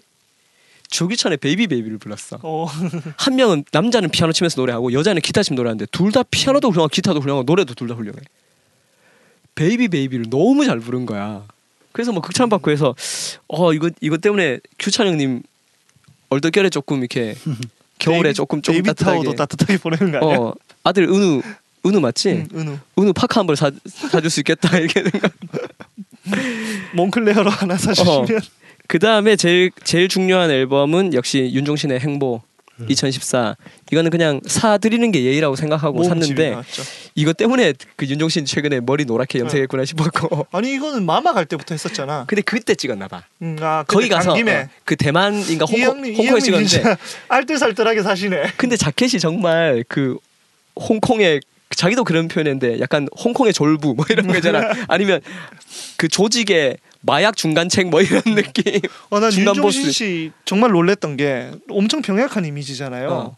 제가 즐겨 보는 예능 프로 중에 음. 우리 동네 예체능이라는 프로에 어, 그, 그 테니스를 그렇게 잘했다. 나오셔서 어. 그 오기 전부터 모두 이야기하는 거예요. 연예계 자타공인 탑은 윤종신이다. 음. 하고 윤라이가 아니야? 그 그런 이야기 하면서 와서 테니스 치시는데 오 진짜 라디오 스타나 예능에서 보던 윤종신이 아니야. 어. 어, 나라. 정말 이렇게 날카로움이 있어요. 그 아. 테니스 치는 게. 야 그래가지고 그 사진 나왔구나. 윤미라 아니 전미라 씨하고 키스 키스하는 그. 어. 어, 그 시켰거든. 거기 강호동하고 막 시켰거든. 아 근데 난 딴 얘긴데 너네 애들 시력 괜찮니 찬이하고? 다 갑자기 괜찮지. 너무? 주제가 음. 그 나도 지음이가 안경을 3학년 때인가 뭐 그때부터 끼기 시작했는데 그 전까지 난 몰랐거든. 지음이가 이렇게 약간 이렇게 눈 약간 찌푸리고 또 이음이가 아 지음이가 차에서 멀미를 많이 했어. 차, 타, 차 타고 음. 다니면. 근데 그 이유를 잘 몰랐는데 그 시력 때문이었던 거야. 애가 눈이 나빴던 거야. 눈이 나빠졌던 건데 내가 그걸 캐치를 못 해가지고 안경 끼고 나서부터 애가 멀미가 없어졌어. 음, 근데 되게 미안했거든. 근데 윤종신이 그 얘기를 하는 거야. 아들 라이기가 여섯 살 땐가 다섯 살 때 안경을 처음 꼈대. 음, 근데 걔가 병원에 가서 뭔가 좀 이상해서 병원에 가서 검사를 해보니까 엄청난 난시인 거야. 그래서 걔한테 난시 안경을 딱 맞춰줬는데 안경을 딱 맞춰주던 날 얘가 표정이 약간 이렇게 충격을 확 받은 듯한. 왜냐하면 엄청난 난시면 사람이 다 두 사물이 겹쳐져서 두 개 이렇게 보이잖아. 음. 지금까지 걔는 계속 엄마 아빠를 그렇게 본 거야 세상을. 안경을 딱 보는 순간 또렷한 세상을 보는 순간 애가 너무 놀래서 아빠 너무 못생겨서 막 거기를 막 뛰어다니던 모습이 자기가 뒤에서 음. 눈물 지었다는 그 얘기도 기억나고 근데 어쨌든 윤종신의 이 Thanks to가 난 되게 감동적이었는데 이 Thanks to 잠깐 읽어드릴게요. 미리 미리 준비를 했어야죠 형. 아니, 이제 꺼내면 어떡해요? 아니 왜냐하면 내가 꼭 이렇게 하고 싶었어. 이걸 딱 펼치면서 CD를 옛날 같은 거 그냥 바로바로 이렇게 아 옛날 같으면 아니고 지금 그냥 아이패드 바로 찾아놨다가 바로 딱 넘길 수 있지만 CD는 이렇게 번거로움을 케이스를 열고 찾고 이걸 뒤에 책장을 넘기면서 굉장히 변명을 있어 보이게 네, 읽어줄게. 월간 윤종신 이 미련하고 무모했던 과정을 지켜봐 주시고 도와주신 모든 분들께 감사드리고 이젠 많이 가지려 하지 않는 이 CD의 이 페이지를 읽고 계신 당신께 감사드립니다. 이렇게. 지금 제가 번거롭게 이게 CD를 찾아서 뚜껑을 열고 이렇게 한 이유가 이런 이유기도 한데 어 이런 글을 여기 적어주니까 물론 윤종신도 내가 고마울 거야. 이런 CD를 어, 구입해주는 사람 중에 한 사람이니까. 그러니까 이런 글을 썼겠죠. 근데 이걸 구입한 저 자신조차도 이런 글을 써주니까 너무 감사하고 힘이 되는 거야. 근데 오늘 내가 어떤 일이 있었냐면 나 이거 간증이다. 이 되게 오늘 행복했던 경험인데 오늘 되게 오랜만에 우리 교회를 갔어. 나는 매주 매주 다른 음. 교회 초청돼 가다가 오늘 이렇게 스케줄 하나 잘못돼 버려 가지고 오늘 일정이 취소돼 버려서 그래서 우리 교회를. 오늘 하잖아. 어. 그래서 우리 교회를 갔는데 우리 교회 청년 중에 하나가 옛날 우리 찬미 예배 때도 계속 꾸준히 오고 그 작년에 우리 성서 대구 했을 때도 우리 교회에서 유일하게 개인적으로 신청해서 왔고 음. 했던 친구가 있어. 네, 팬인데 그 친구가 예배 마치고 잠깐 좀 나를 좀 얘기 좀 할 게 있다고 잠깐 좀 자기 얘기 조금 질문 들어주고 갈 수 있냐고 자기 엄마한테도 부탁하고 해놨더라고. 그 어머니가 나한테 음. 부탁하더라고. 그래서 내가 어 오라 그래. 그래서 이렇게 만나서 얘기를 했다고. 근데 걔가 나한테 질문한 게 뭔지 아니? 목사님 제가 걔도 교회에서 기타 치거든. 음악도 좋아하고 뭐 이렇게 전공은 딴 거긴 한데 근데 저는 지금까지 스트리밍을 하지 않고 계속 CD를 사서 들었습니다. 나이가 22인가 23이야 지금. 그런데 어 자기는 지금 듣고 싶은 음악도 너무 많고 다른 친구 다 스트리밍해서 듣고 자기는 학생이 돈도 별로 없는데 CD를 살 돈도 많이 없고 그래서 스트리밍을 해야 되나요? 해도 될까요? 이걸 나한테 묻는 거야. 음. 그 자체가 나한테 너무 감동인 거야. 그래서 내가 원영아 해 스트리밍 듣고 나도 한다. 그 대신 그래도 불구하고 스트리밍을 하, 하기 시작하면 CD를 현저하게 안 사게 된다. 나도 그렇더라. 나도 반 이상 줄어들더라. 그렇지만 내가 어, 한두 장 정도는 반드시 내가 꼭 이 앨범을 CD 산다 하는 그 기준은 놓치지 마라. 결국 네 인생을 바꿔주고 네가 정말 귀 기울여 듣게 되고 너에게 가장 큰 영향을 줄 앨범은 스트리밍에서 듣는 음악보다는 네가 네 돈 주고 산 CD일 것이다. 그러니까 걔가 또 그 하나를 더 물어보더라고. 그게 뭐냐면 그러면 150곡 다운로드와 30곡 다운로드 150곡을 하게 되면 너무 많이 다운로드해서 제가 CD를 사지 않을 것 같은데 30곡을 할까요? 150곡을 할까요? 이런 것도 묻더라고. 근데 너무 고마웠어. 그래서 그래 그렇다면 30곡 해. 이러고 내가 내가, 왔는데 제가 어제 페북에서 음. 테일러 스위프트가 음. 그 스트리밍 서비스를 더 이상 스포티파이. 어 저 그거 하지 않는다고. 그 앨범 이번 앨범 아니 자기 모, 자기의 자기 전 모든 앨범을 다 뺐어요. 앨범을 다 그러니까 지금 미국에서 최고 핫한 그게 음악 브랜드가 아이튠즈가 아니에요. 아니고. 스포티파이거든요. 어. 그것 때문에 지금 논쟁이 붙은 게 뭐냐 하면 그 테일러 스위프트나 다른 몇몇 아티스트는 스트리밍 하지 않겠다. 다 음원을 뺀 상태고. 아이튠즈는 구매고 그거는 스트리밍인 거지. 음, 아이튠즈는 그죠. 스트리밍 스, 스타일이 아니니까. 어. 근데 아이튠즈 라디오가 있긴 하지만 그거는 자발적인 스트리밍이 아니니까. 근데 보노나 다- 다른 또 진영에서는 어떤 식으로든 음악이 음악은 좋은 음악은 많이 알려져야 된다 해서 스포티파이를 지지하는 음, 음. 층도 있어요. 음. 여기까지. 저는 저는 어, 어떻게 제가 제 페북에 어떻게 글을 남겼냐면 사람들이 거기 리플 달았는 거 보면 음, 부정적인 어떤 측면을 하고 있냐면 음. 앨범을 그래 더 팔고 싶냐 음, 음, 음. 네 앨범 진짜 마- 최고로 많이 파는 사람 중에 한 명이면서 음, 음. 그렇게 써놓는 분이 계시던데 어, 이 뮤지션 엔터테이너들은 이미지가 생명인데 음. 그렇게 그런 생각 없이 행동하지 않았을 거고 음. 분명 이 이런 어떤 스트리밍에 반대하는 음. 아까 그, 그 친구 음. 같은 그런 고민을 하는 분들과 흡사한 진영에 있는 분들은 어 자꾸 이런 유통업자들에게 음. 음악인들의 돈이 모두 가버리는 음. 거의 대부분의 돈이 가버리는 이런 산업 구조를 어, 폼파리들에게도. 어, 어, 그 그런 구조를 이제 조금 개혁해 보고자 하는 그런 뮤지션의 몸부림일 테고 그렇게 하는 건 음. 결국에는 모든 이 질타가 그런 큰 뮤지션들한테 돌아가게 되어 있거든요. 그리고 또 혜택은 이제 아주 작게 그러니까 무명의 음악을 하는 사람들에게 혜택이 돌아가는 거고 음, 음. 그런 측면에 봤을 때 어, 스트, 스트리밍을 듣거나 아니면 CD를 사거나 이런 거에 중요한 안점을 두지 말고 음. 내가 듣는 음악을 참 좋아하고 그걸 다른 사람에게도 이 음악 참 좋다라고 얘기해 줄 수 있는 그런 문화 자체를 계속 만들어 가주면 아까 그런 친구들이 음, 음, 악을 진짜 좋아한다면 음. 자기 혼자만 음악 듣지 말고 야 이 음악 진짜 좋대 음. 내 CD 사서 들어봤는데 와 스트리밍은 정말 달라 이런 그런 그 문화를 새롭게 한번 복원할 수 있는 그런 게 더 중요한 것 같아요. 나는 그게 개인적으로 테일러 스위프트라서 약간 애매한 것 같아. 왜냐하면 테일러 스위프트의 결정을 나는 굉장히 지지하고 음. 또 굉장히 훌륭한 아티스트의 어떤 자세를 견지했다고 나는 생각을 해. 근데 테일러 스위프트의 음악을 들은 팬들은 지금 애매한 나이대인 거야. 걔들은 스트리밍이 굉장히 익숙한 나이대일 수 있거든. 근데 오히려 그 위에 반대로 아까 보노라던가 음. U2의 보노라던가 그 윗세대의 음악 스팅이라던가 음. 이런 분들이 난 더 이상 내 음악을 스트리밍에 공급하지 않겠다. 내 음악은 CD로만 들어라. 한다면 오히려 무게감이 좀 생길 것 같기도 하고 그 스트리밍 안 하는 음. 진영의 비틀즈도 있어요. 그래 그리고 메탈리카 같은 경우도 1분 듣기밖에 안- 안 되잖아. 뭐 그런 그런 식으로 음. 내 음악을 전곡을 근데 들으려면 그게 메탈리카는 스포티파이에서 스트리밍이 돼요. 그 우리나라에서 아. 안 되는 거고. 근데 중요한 거는 뭐냐 하면 뭐 스트리밍이든 다운로드 방식이든 그거에 대한 수익이 정확한 분배가 이루어져야 된다는 거거든요. 음, 음. 스포티파이가 한 달 사용하는 요금이랑 우리나라에서 한 달 멜론을 쓰는 거랑은 비교가 안 돼요. 천천히 금액적으로. 그치. 근데 그러니까 쉽게 말해서 이거잖아요. 왜 한국 스타벅스는 미국보다 돈 비싸게 받아 먹는데? 음.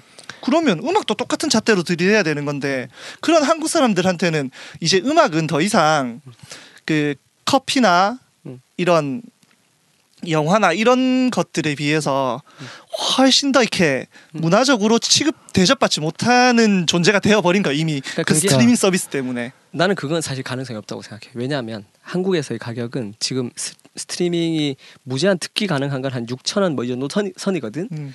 근데 한국 사람들이 아 요 정도까지는 내가 돈을 내줄 어, 의향이 있다. 근데 이게 만약에 그 두 배만 뛰어도 나는 스트리밍 시장이 확 죽어 스트리밍 시장마저도 죽어버릴 거라고 생각해. 우리나라 그러, 그렇게 되는 거 그렇게 저는 오히려 그렇게 되는 게 더 좋다고 생각해요. 왜냐하면 어, 어떻게 되는 게? 시장이 죽는 게 아 시장이 죽, 스트리밍 어. 시장이 죽는 게 어. 시장이 죽는 게 어쩌 그거는 돈줄을 잡고 계신 분들이 절대 그렇게 안 하실 음, 텐데 그렇지, 그렇지. 그 시- 시장을 죽, 죽이는 죽여야 음.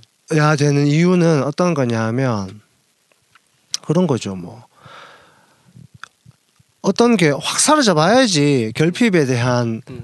그런 이 음. 절실성을 느끼게 되는 거지 음. 그리고 또 그렇다고 해서 음악을 하던 사람이 안 하느냐 음. 그렇진 않아요 음. 그렇기 때문에 그런 부분들에 대해서는 음악인들이 또 다른 대안들을 마련할 할수 있을 거라는 저는 힘을 근데 우리나라에서 음악인이 있고. 다른 대안을 마련할 수 있어요. 철저한 의리인데. 그러니까 그런 걸 의리 그때가 되면 이게 가불의 어떤 그런 상관관계가 좀 바뀔 수 있는 느낌이 있을 수가 있지. 왜냐하면 이거는 소비하는 사람들이 소비하는 사람들이 어떤 생각을 가지고 있느냐는 거지. 그러니까 요즘에 허니버터집이 없어지 없, 뭐다 사라지고 막 이게 소비하는 사람들이 이게 뭐, 지금, 무슨 짓이냐 인 거지. 우리가 갑인데 왜 회사가 갑질을 하고 있냐고. 이렇게 되면서 사람들이 이 자기가 이- 다른 사람 다 맛있다 하는 거한 번도 못 먹어본 사람 음. 드셔보셨어요? 난 한 번 먹어봤어. 어떻던데? 별로 맛없더라고. 마- 나도 맛없더라. 그런데 그런 것들에 또 대해서 이것도 나만 못 먹어본 거야. 어? 그런 것들에 대해서 음. 우리나라 사람들이 좀 더 생각을 하, 고 그렇게 할 필요가 있는 거지. 그리고 또 저는 그런 면에서 불후의 명곡 음. 그 같은 프로그램 좀 없었, 없었으면 좋겠어. 진짜 왜? 전- 전... 처리해야 되나? 제가 불후의 명, 명곡을 정말 라고 이야기하는 건 음. 거기에 나오는 음악인들이 음. 거기에 나오는 그그 뭐죠 이 레전드 응. 그분들을 얘기하는 게 아니에요. 어. 그분들이 얘기하는 게 아니라 거기에 나와서 편곡하시는 분들이나 연주하시는 분들이나 응. 이런 분들이 과연 어떤 대접을 받고 있을까? 음. 그 뒤에서 연주하는 사람들이 안에 저 뒤에서 막 그 막 뭐 이렇게 감 감동 반치 연기하는 사람들 음. 그, 잠깐만 그렇게 생각하면 우리나라 한국 영화 다 없어져야 돼. 그래 앞에서 배우들은 다 대접받는데 음. 뒤에서 스탭들은 완전 진짜 그런 진짜 그러니까 지금 음악이니까 노비처럼. 지금 우리는 하는 이야기는 음악 이야기니까 근데 이거 이거 불의 명곡에 대한 얘기는 나중에 좀 해야 다시 다시 조금 나는 가수다. 나 가수 할 시즌 때? 3에 맞춰서 가지고 한번 좀 얘기해야 될것 같은데. 신동엽보다 음. 뮤지션들이 개런티를 더 많이 받아야지. 음. 이런 얘 이런 그러니까 그거는 그건. 너무 지금- 내가 볼 땐 요원한 얘기고. 음, 근데 사실 나는 개인적으로 나중에 자세히 얘기해야 되겠지만 불의 명곡 같은 데서 지난번도 얘기했잖아 유재하 음악을 막 과도하게 편곡한 것에 대해서 나도 비판적으로 얘기했잖아. 음. 근데 또 어떨 때는 이호준 같은 작곡가를 음악하는 사람도 잘 모르는 사람들을 이호준 작곡가 특집을 했다는 것 자체만 해도 나는 박수 쳐주고 싶은 그런 부분도 있었거든. 그러니까 그- 이런 경우들이지. 음. 그 그런 기획들 중에 박수 쳐줄 부분도 있지만 지금 홍- 홍식 씨는 어떤 구조적인 어떤 시스템의 문제를 얘기한 거고 이건 나중에 얘기하도록 하고요. 어쨌든 자 어. 어쨌든 저는 오늘 그 친구와의 대화를 통해서 음. 신해철 형님이 무릎팍 도사에서 세상에서 CD를 구매한 사람이 한 사람이라도 남아 있는 한 나는 CD라는 형태로 음반을 만들겠다, 음악을 만들겠다로 얘기했고 어 결국 형님이 일찍 세상을 떠나셨고 제가 지난번에 신해철 추모 편에서 제가 그 유지를 이어가겠습니다라고 했는데 나에게는 말하자면 내 또래나 나보다 나이 많은 사람이 아닌 나보다 거의 20년 가까이 차이가 나는 어린 친구가 친구 중에서 그 22살 3살이니까 이 친구가 나보다 20살이 더 어린 친구가 이런 사람이 한 사람이 있다는 걸 확인했다는 점에서 음. 저 친구가 있을 때까지는 나, 나도 계속 CD를 만들어야 되겠구나 하는 저에게서는 굉장히 중요한 동력을 하나 얻은 듯한 기분이라서 저는 오늘 되게 행복했어요. 음. 뭐 그런 마음이었던 거고요. 자, 그럼 오늘의 본편 오늘의 본편은 가제. 뭐 가제인데 우리는 늘 뭐 이렇게 얘기한 게 진짜 그 가제는 제목이지. 개편이잖아. 아 그런 미안합니다. 그런 유머 좋아.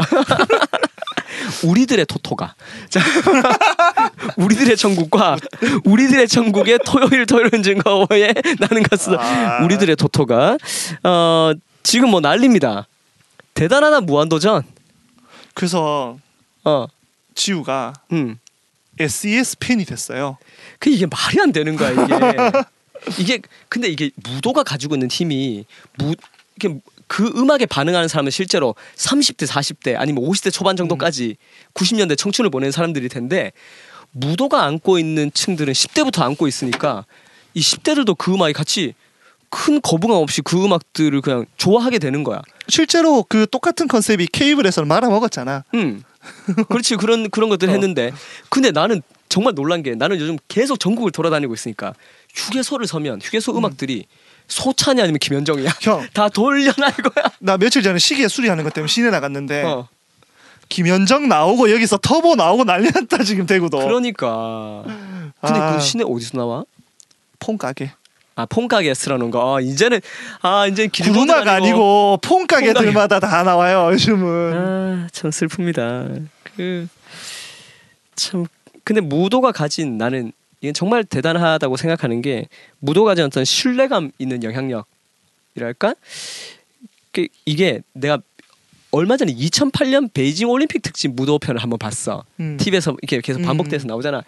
거기서 그 국가대표 선- 핸드볼 선수들이 나와가지고 아. 핸드볼 같이 뭐 이렇게 막 하고 여자. 핸드볼 선수들 어, 나오는. 유세훈도 나오고 막 이랬는데 근데 유세훈도 신인이고 뭐 음. 그러다 보니까 그 선수들의 태도나 감독의 태도도 음. 약간 시큰둥해. 시큰둥해. 그냥 어 정말 대단한 프로에 나왔다. 이런 느낌이 아니고 그냥 예능 프로에 그냥 한번 하고 가지 뭐. 선수 중에 심지어 한 명은 유세훈이 계속 찝쩍찝쩍거리니까. 그냥 아이씨 뭐 약간 이런 느낌이야. 그 물론 부- 본인이 굉장히 쑥스러워서 그런 거겠지만은.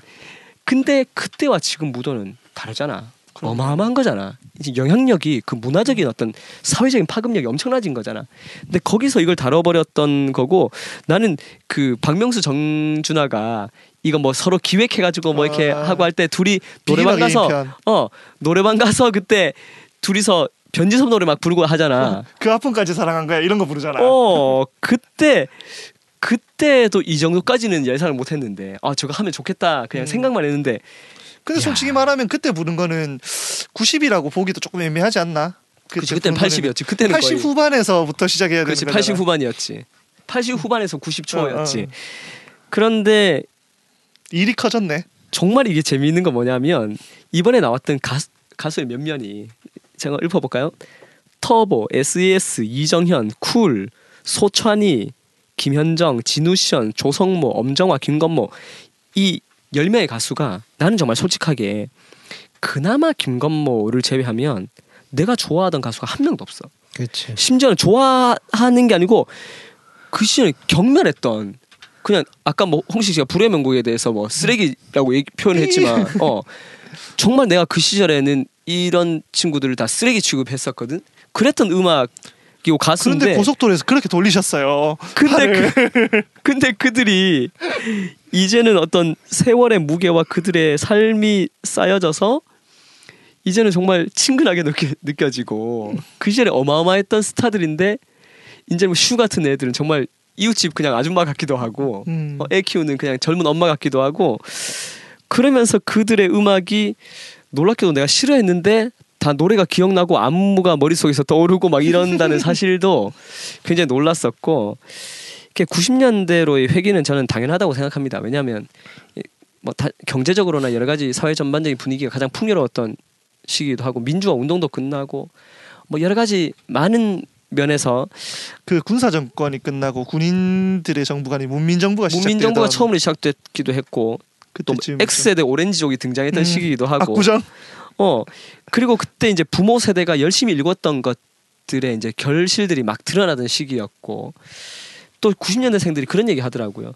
어 지금 어른 세대들은 우리의 부모님 세대들은 자기들이 열심히 뼈 빠지게 고생을 하고 실제로 그 열매를 많이 누리지 못했던 세대고 음. 지금 젊은 세대들은 암만 노력해도 별로 답이 안 보이는 그런 세대인데 반해서 90년대의 청춘을 보낸 사람들은 그 중간에 끼어서 그좀 뭐 누릴 거 좀 그래도 누렸던 젊은 시절에 뭐 그랬던 세대였던 것 같아서 근데 이 90년대 청춘을 보낸 당사자들이 어떤 현재에는 이제 문화 또 사회 경제 모든 권력의 주체로 음. 지금 들어서 있는 거고 근데 음 이, 이들이 젊은 시절에 98년도에 특히 IMF를 경험하면서 어른 세대만큼은 아니겠지만 갑자기 집에서 부모가 잘 벌어준 돈으로 그 청춘을 소비하고 누리고 문화적인 뭐 이렇게 것들을 향유하던 그 세대가 IMF를 경험한 건 98년을 기점으로 어떤 엄청난 외적 내적 충격, 뭐 정서적 상실감, 공황감 이런 것들을 난 많이 느, 느꼈던 것 같거든. 나는 딱 그때가 신대원 입시를 할 때라 가지고 좀 그나마 좀 덜 느낀 편이긴 음. 한것 같고 나는 또 우리 집이 워낙 가난했으니까 가난했던 애들은 별로 음. 그걸 별로 못 느꼈던 것 같아. 넌 어땠어? 너네 다 가난했잖아 그때 당시. 그지. 민혁이 씨는 뭐 가난이 뭔지 알아요? 나에 비해서. 그렇게 그렇긴 하지만 우리는 뭐 특별히 뭐 IMF 때문에 뭐 집안 어지고 늘 어렵게 살았으니까. 난 IMF가 시작될 때 군대에 있었고 나도. 어. 그래서 그래서 내가 아 경제가 어렵구나를 느낄 수 있는 한 사건이 있었어. 뭐? 우리 아빠가 그때 택시를 시작했거든. 어. 97년도에. 어 어. 내가 군대 가고 나서 98년도 초에 시작하셨지 싶다. 그 엄마는 세탁소를 하고 음. 아빠는 택시를 한다는 얘기 듣고 음. 어 이거 뭐지? 아 아버지가 이제 택시를 아 세탁소 하시다가 어, 안 돼가지고 법인으로. 어. 세탁소만 해서 안 됐겠죠 어, 어. 잘. 어 어. 그래서 법인 택시를 시작한 거야. 음. 법인 택시란 건 그 회사 택시란 어, 거잖아. 어 그지. 어. 그 택시 하려면 법인 택시밖에 없으니까. 그렇죠. 그러니까 나에게 IMF는 우리 아빠가 택시를 시작하게 된 계기 어. 정도? 우리는 우리 아버지 회사가 대구 시내 그 쓰레기 치우는 회사였거든. 그래서 쓰레기는 어떤 시대든 계속 나오기 때문에 이 불황을 안 타는 음. 직업이긴 하고 박봉이긴 했지만 그냥 꼬박꼬박 월급 나오고 또 우리 집은 뭐 워낙 그 박봉이니까 그냥 어렵게 계속 살고 빚 깎고 아, 아버지 그때 망했던 42살 때 막, 3살 때 망했었던 그 영향을 그때까지 계속 갖고 있었기 때문에 별로 저는 못 느꼈지만 좀 그나마 부유하게 누리던 사람들에게는 충격이 있었겠죠.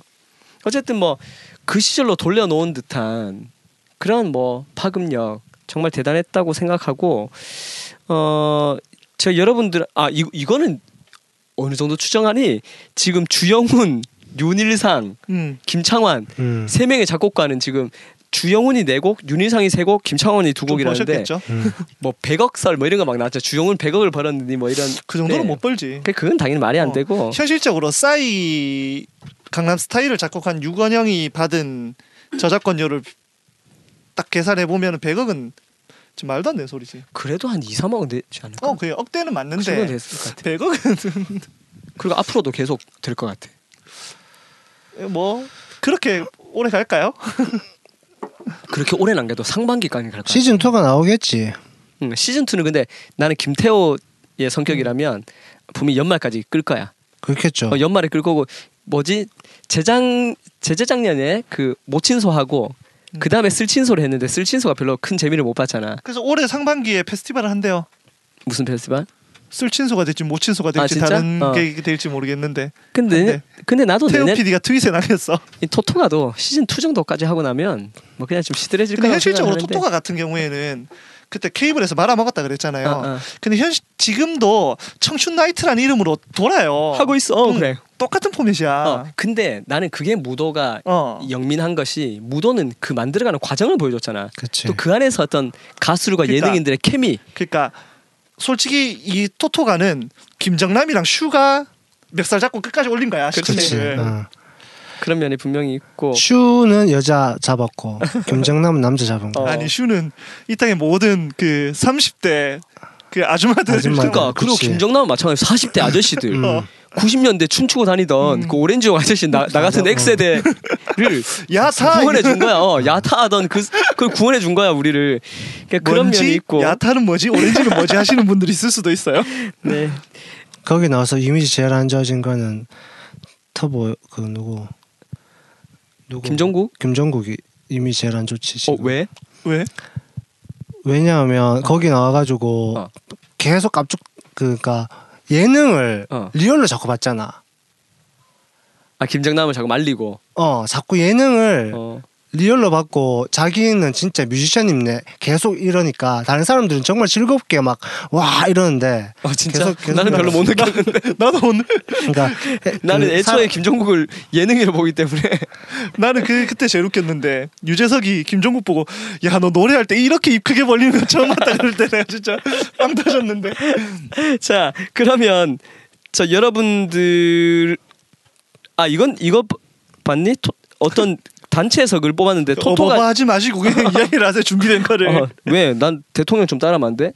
어 그 저 이거 이거 토토가 시즌 2 다시 보고픈 가수를 어떤 기관에서 이게 뽑았더라고. 음, 탑 5가 1위 H.O.T, 음. 2위 핑클, 3위 젝스키스, 4위 룰라, 5위 영턱스 클럽이고 음. 듣고픈 노래 뭐탑 10도 있던데 뭐 여기까지는 못 나온 뭐 팀이 한 팀 있네요. 이런 건 뭐 나중에 차라리 카카오 뮤직에서 했던데 어, 현재는 아, 네. 그 현재가 아니라도 그 팀은 앞으로 영원히 못 나오지 않을까. 좀 힘들 수 있겠죠. 죄질이 자 여러분들의 베스트 몇 개 뽑은 후보들 근데 이번에는 이제 음악 카테고리 자체가 어, 토토가 어. 요번에 거는 카테고리 자체가 댄스니까 그치 그치 그런 카테고리별로 묶어가지고 토토를 하면 음. 또 느낌이 다를 것 같아서 토토가 발라드 그치. 토토가 댄스 뭐 이렇게 거지. 그런 지금은 어 이분들께서 음. 지금 무한도전 멤버들이 작정을 하고 음. 딱 그쪽으로 이제 방향을 잡아 간 거 아닐까. 음, 왜냐하면은 이렇게 서태지 만났다가 음. 고사 됐고 음. 그 다음에 저 누구야? 솔리드 어 솔리드 그쪽 이제 안 되고 이러니까 음. 어 아무래도 음악이 너무 음악적으로 봤을 때는 음악이 너무 음. 한쪽으로 편중돼 있는 건 음, 음. 사실이잖아요. 음, 음. 그런 면에서 봤을 때는 그, 그래서 오늘 토토가를 하는 거야 우리가 늘 그치. 다루던 사실은 어, 우리가 Hello Goodbye 1990에선 절대 등장할 수 없는 가수들이야 여기서는 근데 김건모 나는 빼고는. 어 나는 근데 어. 이게 보면서 아 이게 토토가 라인업을 정하는 거는 어느 정도 대중적인 인지도나 음. 이게 마 이게 솔직히 딱 마이크를 딱 넘겼을 때 이게 떼창 볼륨이 어느 정도 나오는 가수들을 생각할 때 음. 아, 90년대는 댄스의 세대야.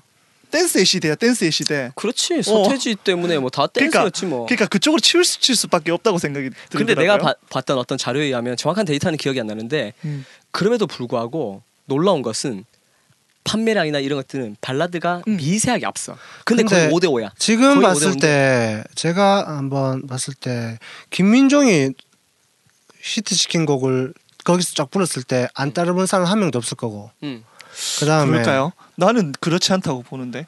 김민종의 히트곡은 많지만 왜냐하면 SES나 터보곡들처럼 그렇게 후크로 딱 걸리는 그런 게 없잖아. 왜 기다리다 이거 같은 기대 이게 딱- 이게 있고 그 다음에 어 이승환 후보들 얘기하는 거죠 이- 후보들. 어, 이승환 안 나오는 것도 좀 그렇고 나는 근데 이승환은 안 된다고 이승환은 생각해. 이승환은 근데 애매하죠. 뭐냐면 그 토토가에 나오기가 그 이거 민정이가 오늘 김 작가가 오늘 못 왔잖아요. 어. 음. 김 작가 못 오면서 자기만의 리스트를 보내줬는데 그렇지. 그 DJ DOC를 제일 첫 방으로 올렸더라고. 음. 근데 DJ DOC 이하늘이 자기는 토토가를 거부했던 이유를 뭐 섭외가 온 건 아니지만 자기는 만약 왔다 하더라도 거부했을 거라고 밝혔던 이유가 나는 지금도 추억의 가수이지 않고 현재 진행형인 가수라고 스스로 생각하고 있기 때문이라고 그러니까 얘기했거든. 어, 뭐 그러니까 그러면서 배제해야 되는 가수들이 많은 거야. 어. 어. 쨌든 내가, 내가 몇 명 불러볼 테니까 여러분들이 빠진 사람 얘기해 주세요. 아니면 각자의 리스트를 이야기하면 되는 거 아니야? 아니 그, 그걸 마지막에 얘기하자고. 그러면 되잖아. 음. 그러면 이거에 대- 음. 이거를 먼저 이야기하면 리스트의 그 신선도가 떨어지잖아. 아 그런가? 일단 얘기해 보세요. 근데 뭐 대충 뭐 어차피 대충 하자 뭐. 어차피 다 이 안에 다 있어. 그래, 대충 다 하자. 보니까 우리가 뭐 이건 무슨 목숨 걸 것도 아니고 그래도 우리가 가, 마냥 가상으로 토토가 시즌 2를 음. 예 라인업을 짠다면 우리가 김태호 PD의 입장이 되어서 짠다면 어떤 후보가 있을까? 어 첫번 가장 큰 후보는 이게 나왔 나온다면 초대형이 될 것 같은 서태지와 아이들은 그렇지. 뭐 근데 이건 너무 독한 카드라서 뭐 쓸지 안 쓸지 모르겠지만 핑크, 룰라, RF, 박미경, 노이즈, 클론, 듀스, H.O.T, 젝스키스, 유승준. 유승준도 내가 적었다. 김밥에 김이 없대. 업타운, 더블루.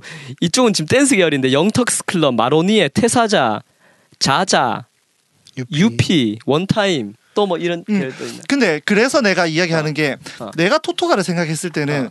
최선 히트곡을 두 곡에서 세 곡 정도로 부를 수 있는 라인업을 꾸려야 된다고 생각할 때 여기에는 해당되지 않는 사람이 너무 많은 그래서 거야. 내가 여기 영턱스 클럽부터는 줄을 꺼놨잖아. 요 밑에부터는 요 밑에부터는 한 곡밖에. 없어. 음. 그 다음에 이예린, 음. Come on baby tonight. 늘 지금처럼. Baby. 어, 음. 사랑한다는 말. 이 노래 진짜 좋았고. 그다음에 발라드 계열 아, 댄스 쪽에 더 얘기할 사람 없나? 봉할 만한 사람? 있지. 누구? 우리 베이비 복스 왜 빼는데? 아 베이비 없어 베복. 여긴 여기는 H.O.T랑 같이 나오는 거야. 안 된다. 그 눈파 눈 눈뽕 맞는다. 아유 실수. 그리고 또 하나 더 한 명 더 있어요. 뭐? 박진영이 빠지면 안 되지. 아 박진. 임창정. 어 이건 그, 바- 그 발라드 계열에. 아 임창정은 임창- 춤을 임창정은- 한데 모든 그게 있는데. 근데 아 그래 발라드 가수인데 나 조성모가 나는 토토가 전체를 통틀어 제일 좋았던 게 빠라밤빰빰빰 이거 제일 좋았어 나는. 이거 바람이 너무 많이 나가지고 어. 계속 나온 거. 아, 저 저는 조성모 씨가 성대를 많이 다쳐서 창법을 바꿨다는 거 그, 그때 어. 처음 알았어요. 어 음. 어, 어. 난 그래서 어, 괜찮던데. 아, 이래 불러 너무 이래 아, 불러. 너무 그래 버렸어. 어. 노래가 노래 같지 않아가지고 이상해. 그 그리고 또 바- 댄스 쪽에 뭐 있나요, 홍식 씨? 비슷하네요. 어. 없습니다. 그 다음에 발라드 쪽은 이렇게 이번에도 계속 말이 많았지만 신승훈, 그다음 솔리드, 양파, 신효범, 변진섭. 변진섭은 80년 들어와야 되지 않나? 판시 진짜 좀 스페셜로 애매해서. 김혜림, 김혜림도 너무 너무 높나? 음, 김혜림도 그전 DDD 하고 그전 네. 시대로 봐야 되고. 김민정. 아 맞다 김원준 나 김원준 나와야지. 김민정. 김민정도 그 김민정도 거기는 김민정보다 나는 더 블루로 나와야 된다. 어. 음. 나도 나도 나도 이게 여기에 음. 김민종이 한 곡 부르고 음. 손민장이 깜짝 등장하면 어떨까라고 나 생각했거든. 아니라 아, 손지창. 손지창. 손지창이 깜짝. 등장하면 어떨까? 어. 오케이 그럼 우리 각자의 리스트 한번 가져와 볼게요. 그 일단 우리 김 작가의 음. 김민정 작가의 토토가 리스트는 먼저 DJ DOC 세 악동을 다시 보고 싶대요. REF 이성욱이랑 박철우는 요즘 뭐 하고 사시는지 박철우 씨는 LP 바잖아요. 엄청 유명한 그 LP 바. 어. 아래 분못 나오지. 그다음에 박미경, 소찬휘, 김현정이 나왔다면 이 언니도 나와야죠. 그다음에 클론 두 사람이 무대 에 함께 있는 모습 다시 보고 싶어요. 이것도 클론도 감동적일 것 같긴 해. 그다음 핑클 힐링 캠프 얼마 전에 안 그래도 보니까 음. 오열 얘들도 사태. 별거 아닌데 울고 막 아니 근데 핑클은 요번에 왜 못 나왔어? 뭐가 잘 안 맞았겠지 뭐. 그리고 SES와 겹치잖아 이미지가. SES와 핑크를 같이 한 무대 올리진 않았겠지. 그러니까 분명히 시즌 2에는 핑크는 반드시 나오겠지. 그 다음에 김미정 작가의 표현에 하면 볼 수 없는 무대인 줄 알지만 정말 보고 싶은 듀스 뭐 요 정도 였고요. 그 다음에 보옥 씨. 소울이 없다. 나는 어. 곡까지 다 적었다. 아, 무슨 곡을 부르면 좋을지. 어, 서태지와 아이들은 어. 특별히 세 곡. 나나라요 하이가 컴백홈. 어, 그 이건 안 어. 음, 조금 이 논외로 두고 싶습니다. 음. DJ DOC는 음. Remember랑 머피의 법칙. 어. 그리고 핑클은 Blue Rain 멤버가 잠깐 뭐지? 좀 이따 불러드릴게요. 핑클은 Blue Rain이랑 영원한 사랑. 아, 나 얼마 전에 핑클이 그 힐링 캠프에서 음. Blue Rain이 뭔데, 근데? 타이틀 그 데뷔곡이 Blue Rain이에요. I can cry 이거 아니야? 그건 루비고. 그 루비야. 이건 나 모르겠다. 약속해줘 이게 Blue Rain. 영원한 사랑. 그 영원 그다 들려. 다 틀려. 근데 잘 나는 모르겠다. 알고 있나요 그대로 뭐그 노래 나오는데 그 너무 좋은 거야 그 노래가. 너무 옛날스러운데. 스트리밍으로 들었습니다. 알고 있나요? 그 다음이 CD 없어서. 베이비복스. 어. 사랑은 야야야랑 아, Get Up, Get Up, Get Up. 아. 이거 불러줘야죠. 오케이. 그리고 듀스. 어. 그래서 저는 피처링 누구 한 명을 데리고 와서 했으면 아, 아. 좋겠다. 그것도 우리는 어. 하고 굴레를 벗어나. 음. 여름 안에서 해야지. 여름 안에서 아, 좀그 너무- 겨울이니까 어. 토토가네. 그리고 박진영 그녀는 예뻤다. 허니. 음. 저는 이분을 넣었습니다. 윤종신 어. 환생 오래전 그날. 아. 남자가 너무 많은데. 그 그래 그렇더라고. 어. 다 남자 음. 그럴 수 없다. 김원준 음. 모두 잠든 후에 어. 그리고 다시 내 곁에. 아이 그 쇼를 해야지. 쇼 아 맞네 쇼가 있었네. 쇼 할 때 김 김동률 특별 출연 해가지고 김장훈이랑 셋이서 세 명이서. 그리고 그 김민종 어. 하늘 아래서를 한 곡 부르고 갑자기 손지창이 깜짝 등장하며 너만을 느끼며 너만을 느끼며 그리고 H.O.T 어. 캔디 아이야 오. 오케이. 그리고 또 보고 싶지만 볼 수 없는 룰라 제키 룰 란 짠하다. 제키까지 적었습니다. 어. 저는 제일 처음으로 어 신승훈 음. 그다음에 윤상 윤사. 이승환 김민종. 얘는 얘는 Hello Goodbye 버전이야. 예, 어쩔 수 없어요. 어. 이저 저는 이 정말 거기 나오는 가수들 아까도 얘기했지만 정말 한 명도 좋아하는 사람 없었다. 어. 이해 이해. 그 저희 와이프 저희 와이프가 어. 엄청 좋아하더라고요. 어. 나는 토토가 그거 보면서 그냥 난 솔직히 김정남 아저씨 보는 느- 재미로 봤거든. 음. 왜냐하면 어, 저분이 어떻게 저렇게 힘들게 사셨을까. 어? 그 세상에 제일 쓸데없는 걱정이 연예인 걱정. 그래 그래 그래. 행사에서 그래가지고 너무 많이 벌어서 우리보다 훨씬 더 많이 벌었을 그래 거야. 그래 그래. 그래가지고 그. 그 아저씨 보는 재미로 봤는데 야 근데 은혜가 웃긴다. 은혜는 홍식이 만나가지고 괜히 맨날 김동률 들어야 되고 재즈 그러니까. 들어야 되고 이러고 자기는 그러니까. 자기는 터보 듣고 춤추고 마지막에- 싶은데 계속 참고 있다. 마지막에 은혜가 트위스트 킹 나왔을 때 지금 오해하지 않았을까? 아, 은혜는 클래식밖에 안 듣는 사람인데 뭐. 다, 하여간에 근데 그걸 그렇게 좋아하셨다는. 어, 완전 좋아해가지고 그러고 이제 여자 가수는 박미경, 음, 핑클 음. 뭐이 정도. 근데 여자가 저는- 없어. 저는 솔직히 아까 뭐 DJ DOC, DOC의 이하늘 씨가 현재 진행형의 가수는 음. 좀 거기 나가는 게 좀 그렇지 않나 하는 그런 발언 자체가 굉장히 너무 너무 멋있는 발언이라고 생각하지만 어, 팬 서비스 차원에서 현재 진행형 가수들 분들께서도 다음 회 때는 뭐 페스티벌 음. 축제의 분위기에 한번 일조해 주시는 것도 어, 괜찮지 않나 하는 생각을 했을 때는 H.O.T.는 음. 무조건 must 음. DJ DOC도 must 그 다음에 난 뭐 언타이틀이나 코요테 같은 요런 요 정도 분들께서도 나오는 게 좋지 않을까. 음. 나는 근데 그 이승환은 이승환 신승훈은 차라리 나가수에 나왔으면 좋겠어.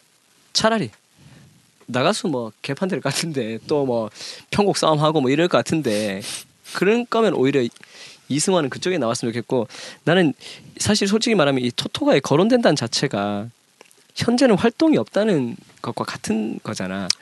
그러니까 사실은 어 나는 그런 면에서는 오히려 정말 과거에는 화려했을 때 지금 활동 없는 사람들에게 한 번 더 기회가 주어진다는 의미에서 뭐 토토가를 멤버를 구성했으면 좋겠다는 생각이 있었었고 그래서 제가 저는 이렇게 뽑아봤어요. 이렇게 이번 멤버들과 대비해서 이번에 가령 터보의 자리에는 누가 왔으면 음. SES에는 누가 왔으면 이런 식으로 나는 얘기할게. 난 이번 터보를 대신해서는 클론. 그 다음에 SES를 대신해서는 핑클 당연하겠죠. 이정현을 대신할 자리는 좀 애매해서 그냥 더 블루를 써놨고요. 그다음에 쿨 자리 대신해서는 룰라. 아 근데 이번에 김성수는 진짜 짠하더라.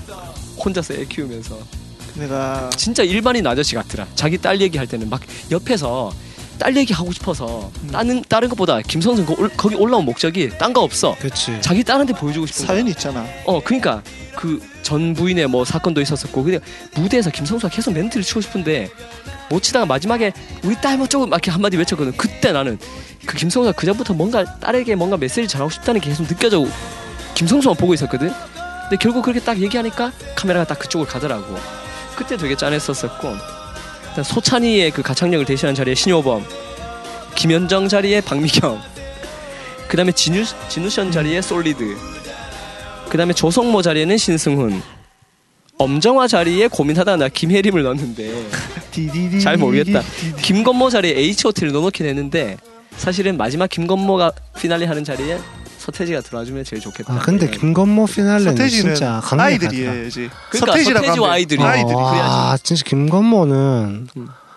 와 노래 듣는데 진짜 나는 그리고 서태지와 아이들이 딱 나오면 진짜 서태지와 아이들 세 명이 딱 등장하는 순간 YG 애들이 뒤에서 다 백센, 백댄서 쓰고 영턱스 애들 다 나오고 콘하고 막 이런 애 아 콘이래 피아, 어, 넬. 피아하고 넬하고 애 뒤에서 막 기타 후려 갈기고 뭐 이런 그림도 되게 뭐 그려보고요. 그 우리가 사실 아 이거 오늘 그 방송은 사실 나 계속 농담처럼 얘기했다가 그냥 소재가 딸려가지고 그냥 이거 한번 연초니까 그냥 이거 한번 하자고 하- 하긴 했지만 하면서도 사실 어떤 느낌이 드냐면 야 내가 그렇게도 싫어하고 우리가 평소 에 욕하는 어떤 시류에 편승하거나 어떤 복고에 너무 과도하게 반응하거나 뭐 이런 것 같아서 좀 불편하긴 했는데 어 근데 에, 내가 마지막 뭐 이- 우리가 결론적인 얘기 해야 되니까 좀 있어 보이는 얘기를 하자면 내가 되게 좋아하는 언어 철학자 중에서 프랑스의 그 우리 집에 해석이란 이론이란 책 나한테 굉장히 큰 영향을 준 학자인데 폴 리퀘르라고 이 학자가 이런 얘기를 했어. 모든 삶은 설화적 모양을 가지고 있고 인간으로서 우리의 사명은 다시 이야기할 가치가 있는 삶을 사는 것이다. 뭐 이런 얘기를 했거든. 난 이 얘기가 굉장히 중요한 거라고 생각해. 그러니까 모든 사람의 삶은 어떤 설화적인 모양을 가지고 있고 인간으로서 우리의 사명은 다시 이야기할 가치가 있는 삶을 사는 것이다라는 말은 우리 사실 위인이라던가 유명한 사람이라던가 뭐 탑스타나 이런 사람들은 인생에서 뭔가 스토리가 있잖아. 굉장히 굴곡 있고 위인전에서 우리가 느끼는 그런 어떤 어, 위인들의 삶에서 나타났던 그런 어떤 굵직굵직한 에피소드들이라든가 영웅담이라던가 근데 그런 것들이 사실은 어 우리 평범한 삶 사람들의 삶에서는 그런 걸 별로 찾아보기 힘들잖아. 근데 폴 리케르는 모든 사람의 삶에는 그런 설화적인 모양이 있다고 이해하거든.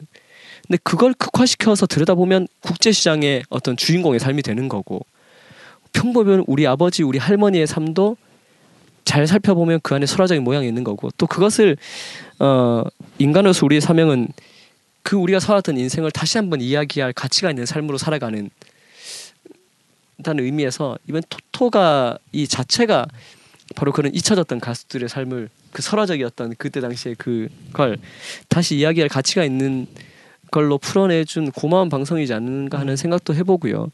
그런 의미에서 뭐 시즌 2를 한다면 또 그런 것들이 잘 발굴되었으면 좋겠다는 생각이 들고 사실은 우리가 이 Hello Goodbye 1990이라는 이름으로 이런 방송을 만들고 있는 하고 있는 이유도 저는 이거라고 생각해요. 우리가 지나온 그 90년대가 그냥 단순히 아름다웠던 시절, 우리가 눈부시게 푸르렀던 그냥 인생의 가장 행복했던 한때, 그걸 그냥 반추해 버리는 것으로 그치지 않고 그 시절의 우리의 설화들을 다시 지금 이야기할 가치가 있는 삶으로 복원해내고 또 그로 인해서 지금 우리가 살고 있는 이 팍팍한 삶도 그 언젠가에는 또 기억할 만한 그 순간으로 또 다른 설화로 만들어가고 하는 뭐 그런 목적으로 사실 우리가 이런 걸 하는 건 아닌가 하는 생각이 들고 또 그 설화의 배경 음악으로 그 90년대 음악들이 아주 멋있게 작용해 줬다는 점에서 뭐 가수들과 또 이 기획해준 무한도전 팀들과 김태호 PD와 많은 분들에게 감사하고 싶은 마음이 들고요. 구정 때 이거 다큐멘터리도 메이킹으로 한다잖아요. 한다대 그건 다른 PD가 하는 거지. 네, 음. 일부러 음. 다 일부러 다른 PD한테 맡겼다고. 그래 그런 어떤 객관적 시각도 나는 좋을 음. 것 같아. 어 그렇습니다. 어 저는 여러분들의 삶도 어, 또 다른 어떤 신화 설화를 만들어가고 있다고 생각하고 언젠가 가족들끼리 모여서 여러분들 지난날 얘기하는 것이 그냥 단순한 어떤 추억팔이나 무용담이나 꼰대가 자기 옛날에 나이 옛날에 이랬지 하는 뭐 그런 이야기가 아니라 정말 아름답게 돌아보면서 얘기할 수 있는 그런 가치가 있는 삶이었으면 좋겠고요. 어, 그런 음악을 우리가 계속 만들고 또 소개하고 어, 할 수 있도록 노력하도록 하겠습니다. 뭐 오늘 여기까지 하도록 하고 우리 다음 편에는 이제 또 본격적으로 오늘 방송 진짜 용두사미다. 왜 우리가 앞에 오프닝 거의 50분 넘게. 이게 우리 컨셉이야. 근데 늘 그랬는데 오늘 좀 더 심하네. 자 다음 회에서는 그 내가 아이디어 낸 어. 것도 한번 하자 조만간에. 그래 그것도 그거는 어 좋은 것 같아. 음, 우리만의 90년대 playlist인 어, 거잖아. 90년대 음반 산업을 이야기하면서 compilation 음반이 빠질 수 없잖아요. 괜찮아? 우리만의 compilation, 음. 우리만의 명작. 어. 그래서 나는 어 이건 어떤 면에서는 토토가의 어떤 대항마일 수도 있어. 아마 우리가 여러분들이 뽑아올 노래들은 음. 굉장히 maniac하고 아주 소수의 지식인과 엘리트 계층에 대한 어필했던 노래일 수 있을 것 같거든. 갑자기 그거 생각난다. 그기 어 근데 그거 비정상의 아 아니지 그거 뭐지 윤종신 신해철 형님 말씀하겠다. 속- 어, 속사정 속사정 살롱에서 그게 지식층 간에 그 박희순이 나와서 윤종신 자기 좋아했다 그러면서 아침을 불렀어. 그래 그래 맞아. 그거 보면서 어 지식층이에요 이야기했던 일부 게- 지식층이라고 어, 일부 얘기했지. 지식층. 그게 갑자기 생각이 나. 90년대 때만큼 재즈 많이 들었던 적은 없었던 것 같아. 2000년 음. 너무 뭐, 뭐 그랬던 좀. 근데 사실 우리가 재즈를 배운 것도 솔직히 재즈 아티스트로 바로 들, 들었다기보다 김현철을 통해서 재즈를 아, 알게 그치. 되고 또 전람회를 통해서 재즈를 알게 되고 뭐 이런 경우도 많으니까 신해철을 통해서 헤비메탈을 다시 알게 되고 뭐 이런 경우도 있었으니까요. 자, 어쨌든 다음 주에도 심혈을 기울여서 저희가 90년대 훌륭한 아티스트들을 다시 만나는 시간들을 가지도록 하겠고 여러분 새해가 시작되었습니다. 어, 올해 여러분들의 새해에 여러분들만의 전설을 써내려 가십시오. 자, 저희는 다음에 또 오도록 하겠습니다. 감사합니다.